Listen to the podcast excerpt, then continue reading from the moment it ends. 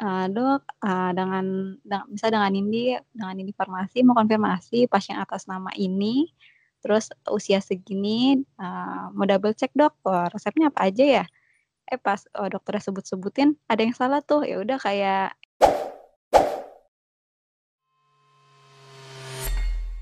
Action. Selamat datang di front office, medianya para officer. Hari ini adalah episode ketiga dari front office dan hari ini kita udah kedatangan, maaf bukan kedatangan, maksudnya kita sudah tersambung dengan Nindi Taulandari. Uh, Nindi ini seorang tenaga kesehatan di salah satu rumah sakit yang ada di Kota Bekasi. Langsung saja kita sambung pada Nindi. Halo Nindi. Hai. Apa kabarnya nih? Alhamdulillah baik. Lu gimana, Jan? Alhamdulillah sehat juga. Bener ya lu uh, ya lu mengabdi, mengabdi ya lebih tepatnya di salah satu rumah sakit yang ada di Bekasi ya? Betul, betul. Sebagai lebih tepatnya uh, asisten apoteker. Yap, betul. Nah, lu kan sebagai uh, yang mengabdi di bidang medis nih tolong dong dijelaskan maksudnya uh, apoteker asisten apoteker itu deskripsinya seperti apa sih pekerjaannya terus lu udah berapa lama nih bekerja atau mengabdi sebagai asisten apoteker di rumah sakit tersebut? Oh uh, job desknya mah sama aja kayak apoteker tapi ini lebihnya bawahannya gitu loh. Jadi proses kerja sama aja kayak pasien datang ke poli dokter habis itu langsung ke apotik ngasih resep terus kita langsung screening resep nanyain pasiennya atas nama siapa tanggal lahirnya berapa terus ada alergi obat atau enggak. Terus uh, kita tuh harus ngeliat juga itu resep harus ada tan tanda tangan dokter gitu biar lebih tahu itu resep asli atau palsunya. Gitu sih. Terus lu itu ikut meracik obat itu enggak sih? Atau lu cuman membaca oh ini dia sakitnya ini obatnya ini atau gimana? Oh iya racik mah, racik mah iya kalau misalnya baca diagnosa itu mah bagian dokter. Kalau kita cuma bagian nyiapin obat, baca tulisannya, terus kita input, kita siapin, baru kalau ada racik kita hitung dulu itu dosisnya, baru diracik, baru deh proses pengemasan gitu. Oh gitu. Tuh. Berarti lu juga ikut andil ya dalam racikan obat tersebut gitu? Pasti dong. Oke. Nah terus lu udah berapa lama nih bekerja di asisten apoteker tersebut? Hmm, dari lulus tahun 2017 Desember tepat eh enggak lulus itu September. Terus baru keterima kerjanya Desember Desember pas 2017 sampai sekarang. Jalan tiga tahunan lah. Masih di rumah sakit yang sama itu ya? Masih. Masih masih masih. Terus uh, ada deskripsi yang lain gak yang lebih spesifik itu selain lu apa namanya meracik obat gitu ada pekerjaan lain gak yang dalam konteks asisten apoteker tersebut? Ada ada. Lu tahu yang namanya kayak program BPJS gitu nggak? Oh ya tahu tahu tahu.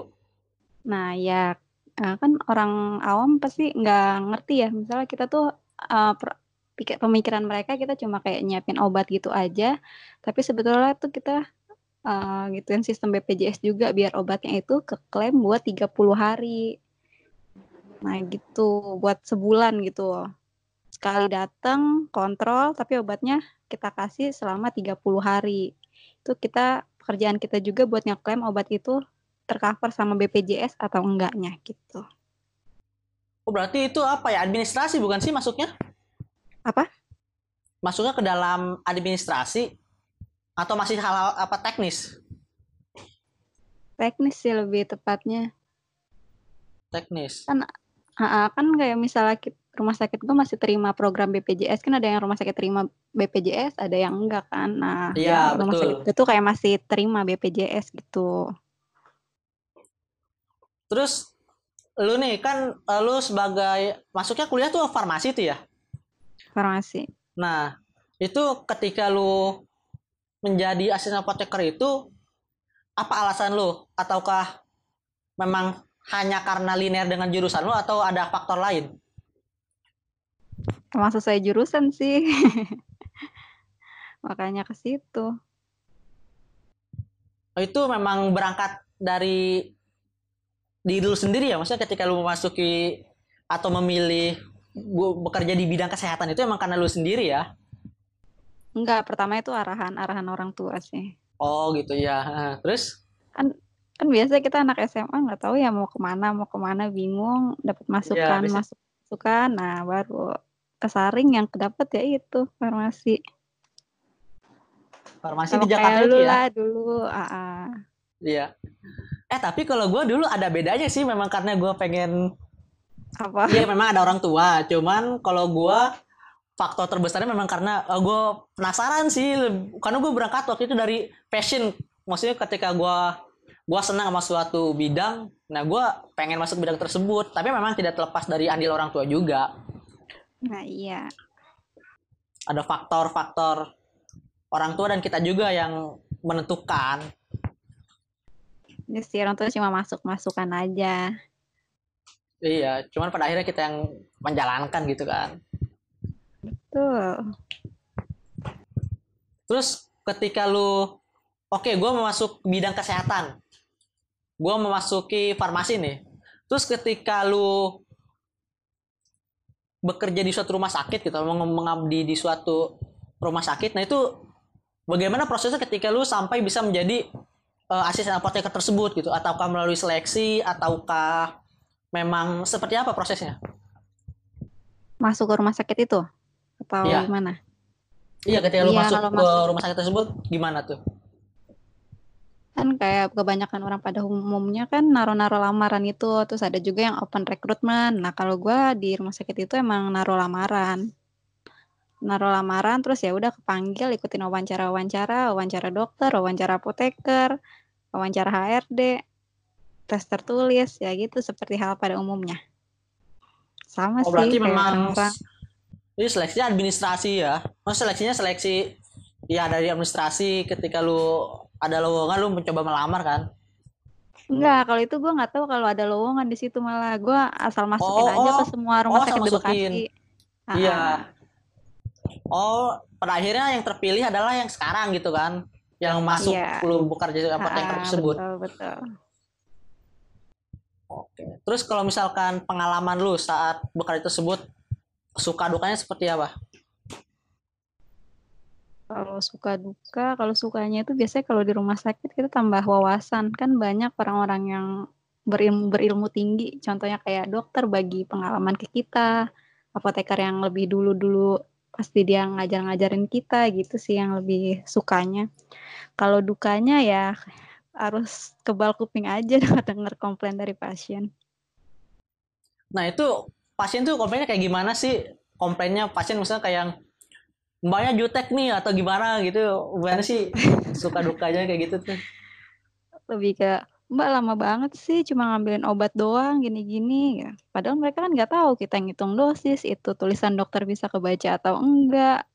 Kan rahasia dapur kita nggak ngasih tahu dong. Kita cuma oh iya Pak iya. mau ditunggu ya. Kita kan cuma gitu-gitu aja. Padahal mah ada dukanya ya. Allah. Mm -mm. Itu dari dukanya saya pasien baca komplain gitu kan. Iya, gara-gara lama doang sih. Padahal kan emang lama kayak yang tadi gue bilang tuh proses yang BPJS kita tuh proses penginputannya ada tiga kali kalau BPJS tuh lebih lama. Tapi mungkin pasien iya pasien karena tidak tahu proses di balik balik dapur katakan seperti itu ya. Jadi Aa. tahunya tahunya kok lama sih mungkin gitu aja ya. Nah, iya kita cuma bisa ngasih apa ngasih pemahaman aja, ah, iya Pak mohon ditunggu ya, penginputannya agak lama gini gini gini gitu doang sih Jan. Tapi lu pernah nggak sih kayak ada kesalahan dalam pemberian ada. dosis obat pernah. gitu? Pernah, pernah pasti. gimana? Gimana ceritanya? Ya yes, kayak salah baca tulisan dokter aja, terus habis itu obatnya udah dikasih, terus uh, kita kayak masih ragu nih itu obatnya bener apa enggak, langsung deh konfirmasi ke dokternya kayak uh, "Dok, uh, dengan dengan misal dengan ini dengan ini farmasi mau konfirmasi pasien atas nama ini, terus usia segini, uh, mau double check Dok, oh, resepnya apa aja ya?" eh pas oh, dokternya sebut-sebutin ada yang salah tuh ya udah kayak kita langsung telepon konfirmasi ke pasiennya deh. Nanti pasiennya bisa balik lagi gitu ke farmasi. Gitu. Nah misalkan nah ini nih uh, ketika kita membaca tulisan dokter nih. Nah itu sebenarnya kayak gimana sih? Maksudnya kita kan mungkin iya. yang katakan sebagai pasien nih ini bacaannya apa ya? Kita nggak tahu nih. Nah kalau farmasi itu kan harus tahu tuh walaupun misalkan cuman kayak garis gitu. Tapi sebenarnya itu resep kan dari dokter nah. Itu kayak apa ya? Ada pelatihannya nggak sih? Misalnya kayak oh ini kalau kayak gini bacanya ini. Enggak soalnya ya kita kan nggak tahu nih tulisannya kayak apa gitu kan. Nah itu farmasi itu ada ya gitu kayak pelatihannya. Bukan pelatihan sih mungkin lebih tepatnya apa ya kayak bimbingannya kayak gitu. SKS kayak mm -hmm. SKS kuliah gitu ada apa enggak gitu. Iya kayak gitulah mungkin. Nggak ada ya intinya lu dika dikasih tahu lah kalau ini bacanya tuh ini kayak gitu. Atau lu kayak gimana bisa sampai bisa tahu. Pakai mata batin gue Jan. Ini serius jadi ya kayak ini aja apa terbiasa. Kayak misalnya lu kerja setiap hari di situ baca tulisan itu dokter ya terbiasa. Nah tapi pada awalnya lu masuk ke situ pasti bingung kan? Ya ini tapi apa kan, ya? kan kita kayak punya senior kita punya senior. Misalnya kak tolong double check dong resep ini tulisannya apa ya? Hmm, kita jangan langsung nembak gitu. Misalnya kayak lu tau obat paracetamol kan?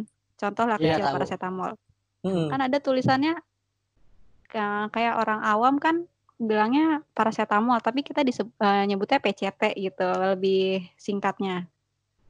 Nah, dokter nulisnya PCT kita yang orang-orang baru lulus kan ada yang gak, ada yang belum ngerti kan.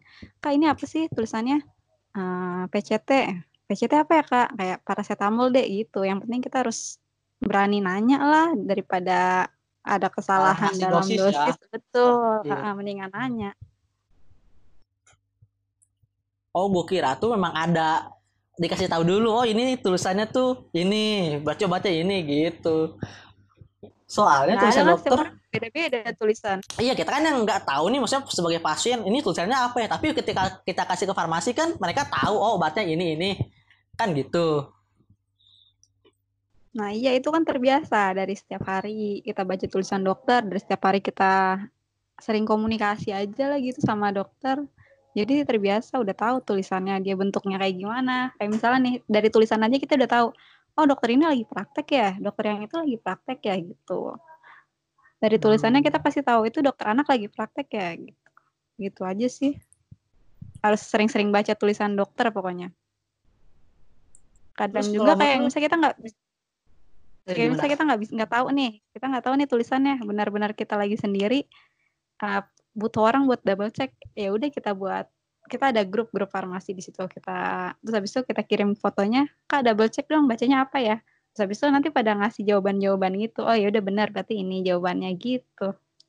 Jadi nggak asal gue asal nebak itu obatnya obat apa dalam tulisan itu enggak oh jadi intinya sih kalau kita nggak tahu harus ada double check itu ya. Entah itu ke dokternya Betul. atau ke ke apa senior kita. Iya yang udah pengalaman lah ya. Daripada human error kan dengan double check lah. Yes, lebih berbahaya human error ya. Betul. Bahaya Terus cuy nyawa lu, soalnya. Oh iya nyawa pasien sih. Terus kalau menurut lu prospek pekerjaan sebagai asisten apoteker ke depannya kayak gimana nih? Hmm, kalau medis kan pasti nggak ada habisnya ya kalau buat di dunia kerja kayak lebih banyak lah lebih luas banyak pasti dia. Pekerjaannya pasti lebih dibutuhkan dalam dunia-dunia sekarang sekarang ini. Nggak nggak akan ada matinya kalau menurut gue. Banyak gak sih nih sebagai orang yang menekuni apa sih asisten apoteker ini gitu? Maksud gue uh, apa ya bisa dibilang kalau kalau kita bukan berbicara soal uang cuma lebih kepada berbicara um, ya lebih yang tertarik gitu. Oh gue lebih seneng ke medis ke apoteker ataukah medisnya lebih ke yang bagian apa? Nah kalau lebih ke apoteker ini menurut lu banyak yang seneng gak sih? Bukan seneng sih mungkin lebih tepatnya apa ya lebih minat. ke tertarik. Iya minat gitu. Kurang tahu tapi waktu gue kuliah gue emang minat di medis. Dari dari sekolah deh dari SMA emang minatnya di medis. Terus ya udah dapet arahan ke farmasi. Kalau orang-orang yang lain kurang tahu deh mungkin ada uh, paksaan orang tua mungkin ada bawaan dari teman-teman kan nggak tahu. Susah nggak sih jadi seorang asisten apoteker tuh? Kerjaan mana ada sih yang gampang Jan? Susah lah. Tapi ya dinikmatin eh. aja. Enggak maksudnya kalau misalkan kita berangkatnya dari diri sendiri entah itu dari hobi dari passion dari kesukaan kan walaupun sulit kita ya udahlah kita jalani gitu. Atau mm-hmm. ya tidak tidak tidak banyak mengeluh lah gitu maksud gua. Cuman kalau ke asisten apoteker ini ya itu sih kalau kita salah ngasih obat ya akan taruhannya kepada pasien kan. Mm-hmm. ya, iya sih dari situ juga kayak tanggung jawabnya tuh lebih besar kalau menurut gue kalau di dunia medis. Dalam kesalahan kita juga harus ngaku dosa gitu ke dokter misalnya salah ngasih obat gitu terus bikin insiden report terus nanti dirapatin di atas sama petinggi-petingginya gitu aja sih kalau tentang masalah yang salah kesalahan-kesalahan dalam memberikan dosis obat atau memberikan obat yang salah karena yang nggak nggak ada lagi iya nggak ada yang nggak ada lagi yang ngasih obat selain lu ya. Maksudnya nggak ada pihak yang berwenang lagi dong selain lu. Jadi kan ketika ada kesalahan iya ketika ada kesalahan pasti ya lu yang dicari dong. Ini kenapa bisa salah kayak gitu kan? Ah iya kayak misalnya lagi cuti aja kalau misalnya ada kesalahan kita yang buat kesalahan tetap kita yang dicecar. Kayak kita suruh buat insiden reportnya kenapa bisa kayak gini dari jam gitu. berapa kesalahannya, jam berapa ngasih obatnya begitu. Detail banget dong ya? Banget. Sampai banget, sampai banget. ke jamnya, jam berapa? Banget. Dari siapa yang nyiapin, ini tanda tangan siapa. Jadi tuh kayak setiap kita nerima resep, uh, terus uh, kita harus tanda tangan, terus jamnya harus ditulis. Terus dari penginputan kita juga harus tanda tangan. Terus dari penyiapan dan racik kita juga tanda tangan, dari penyerahan obat ke pasien kita juga harus tanda tangan pas pokoknya kalau ada kesalahan ini tanda tangan siapa gitu. Iya langsung bisa dicari ya. Oh ini tanda tangannya si ini nih gitu kan kalau ada ah, kesalahan. iya iya. Betul nah terus kalau menurut lu uh, lu punya ini enggak pekerjaan selain menjadi seorang asisten apoteker gitu? Maksudnya lu punya side job lain ataukah kegiatan lain gitu? Nggak ada cuma di rumah sakit doang. Soalnya susah soalnya kan gue kerjanya per tiga shift kalau nekunin yang lain susah bagi waktunya. Udah kecapean duluan. Bisa juga gue nih hari ini misalnya masuk siang terus besoknya tuh gue bisa lanjut ke pagi jam jumping gitu jumping jam. Berarti tidak selalu pagi terus atau shift dua terus gitu ya? Enggak. Bisa juga hari ini lu malam terus besoknya lu lepas besoknya naik ke pagi. Kalau misalnya tem ada teman lu yang sakit lu bisa narik gitu eh bisa naik ke pagi kalau nggak ke siang sebagai pengganti aja gitu. Walaupun tuh jadwal lu libur. Harus on nah, call harus siap. kita masuk menggantikan jadwal teman misalkan itu ngaruh ke jadwal yang kita, udah kita punya nggak? Enggak sih misalnya kayak jadwal kita aturan libur. Terus uh, tiba-tiba ada teman yang sakit ya udah kita yang masuk. Nanti jadinya yang atasan atasan gue itu punya utang libur ke gue jadi kayak ganti jam libur gitu oh, gitu. kalau ganti jadwal sih enggak kayak kemarin tuh kan yes. temen gue sakit ya, jadinya yeah. kayak tujuh hari kerja makanya gue jadi utang libur atasan gue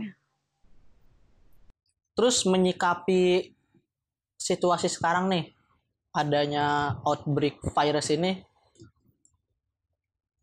dampak positif dan negatif ke pekerjaan lu ada nggak sih misalnya ketika normal lu bekerjanya seperti apa? Atau ketika dalam situasi pandemi ini pola kerja lu seperti apa? Ada yang berbeda nggak?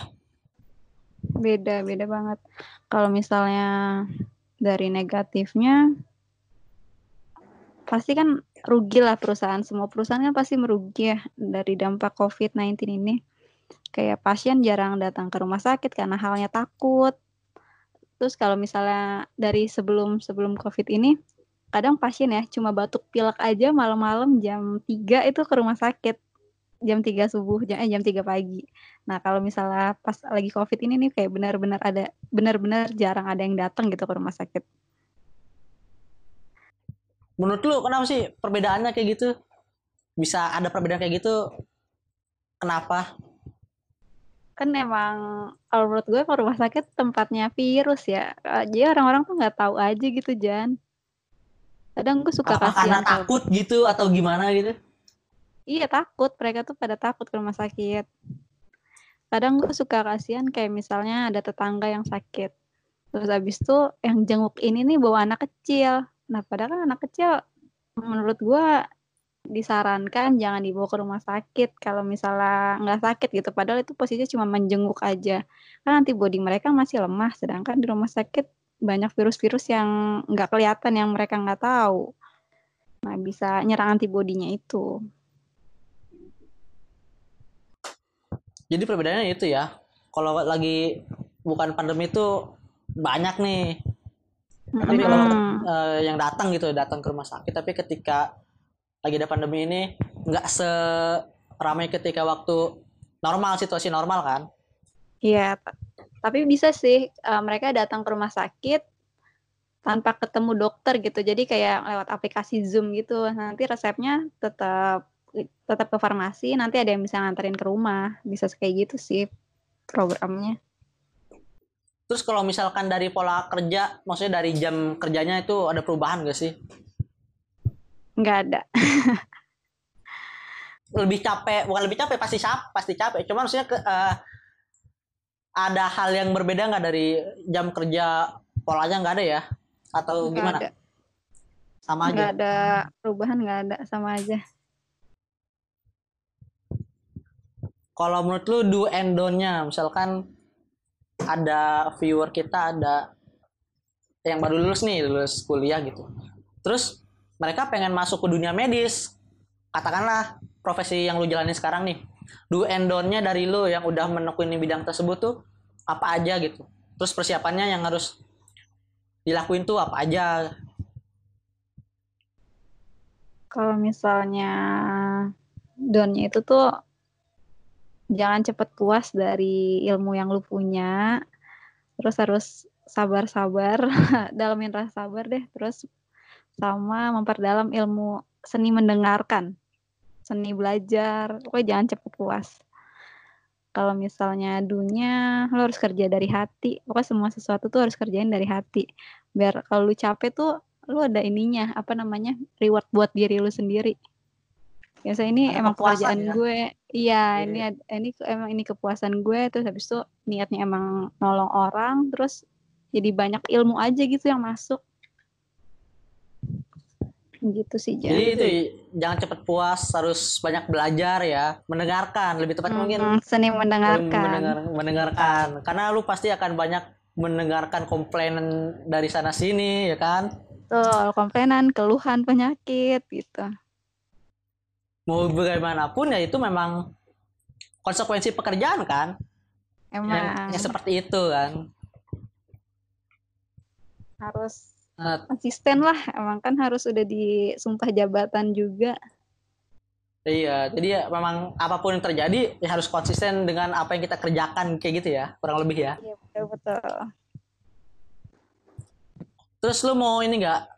Uh, menyebutkan nih lu bekerja di rumah sakit mana? Gue kerja di salah satu rumah sakit Siloam daerah Bekasi Terus apa lagi, Chan? Gue bisa nyebutin sampai situ aja. Dan sebagai asisten apoteker, itu aja kali ya? Iya, betul. Ya. Terus uh, latar belakang pendidikan lu, mungkin bisa disebutkan lu kuliahnya lebih rinci aja di kuliah di jurusan apa, di mana, Oh, Oke, okay. gue kuliah di daerah Jakarta di Akademi Farmasi Hang Tuah pendidikan terakhir gue D3 farmasi. Mau lanjut sih. jadi nerusin ke D4 Enggak, kalau D3 itu ke S1. S1, kan gelarnya masih S-Farm. Terus gue ngambil apoteker lagi, baru S-Farm APT. Baru apoteker. Itu spesialis ya masuknya ya? Iya, kalau udah apoteker udah profesi udah. Oh, udah profesi. Bisa, Kalau bisa aja sih ya? apoteker ya? S2. Ya, masih dip diploma D3. Nah, terus kalau lu punya ini enggak sih? Tempat tempat kerja impian lu di mana gitu? Ada, tapi aduh susah sih. Nggak, kita nggak boleh bilang nggak mungkin ya di PT ini. Iya, betul. Karena tidak ada yang tidak mungkin di dunia ini. Betul. PT Unilever sih. Gila. Itu lu pengen jadi apa tuh di sana? Di PT Unilever itu? Bisa bagian QNC mungkin. Kayaknya seru kalau di pabrik gitu kan. Dia kan banyak tuh ya produksi. Lu tau gak sih kayak lotion, terus pasta ya. gigi itu dari farmasi. Produk produknya? Iya, Maksudnya itu ini apa sih uh, hasil apa racikannya mungkin? Hasil racikan iya. Iya, lu tahu tahunya selama ini dari mana? Kayak misalnya uh, sampo lah, lu tahunya itu dari waktu waktu kuliah itu jurusan apa gitu? Buah. Uh, uh, tahunya misalnya kayak sampo lah, sabun, itu tuh farmasi yang gituin. Makanya tuh banyak tempat lowongan kerjanya. Oh, jadi memang bisa masuk ke mana aja selama memang di situ uh, farmasi bisa masuk atau mungkin analisis dari farmasi ya membutuhkannya. Lu bisa masuk ke bidang itu kan? Berarti gitu kan? Iya, emang itu passionnya Jan. Kayak misalnya waktu gue praktek juga gue kayak nggak buat hand body, kayak buat lotion, buat salep, buat sampo, buat pasta gigi, buat gel, buat sirup. Oh, itu menjadi itu menjadi hasil apa hasil kerja atau hasil analisis lu dari farmasi gitu ya, produk farmasi lah gitu kan maksudnya kan? Uh, uh, uh, uh, betul. Oh gitu. Jadi lu pengen membuat produk lah ya? Iya, gue kira tuh farmasi itu sebagai ya obat gitu. Ternyata Enggak. lebih luas ya, maksudnya bisa ke yang sifatnya kayak tadi kayak lu bilang lotion terus shampoo. Itu bisa racik. Ya skincare bisa kita bisa racik. Oh ya karena lu sudah mengetahui uh, bahan-bahannya, tinggal dosisnya dong yang harus lu sesuaikan gitu kan? Iya, tinggal kayak percobaan trial trial error aja. Sama aja lah kayak buat skripsi gitu. Ya, ya, betul, betul, betul. Lu punya ini gak sih semacam tips lah buat misalkan ada yang baru lulus nih, terus pengen masuk ke dunia farmasi lu punya ya berbagi lah gitu. Kalau mau masuk ke dunia farmasi kayak gue tuh menyiapkan ini ini ini nih dan ini yang harus dilakukan ini yang jangan bisa dibagi mungkinin sebagai lu yang udah berpengalaman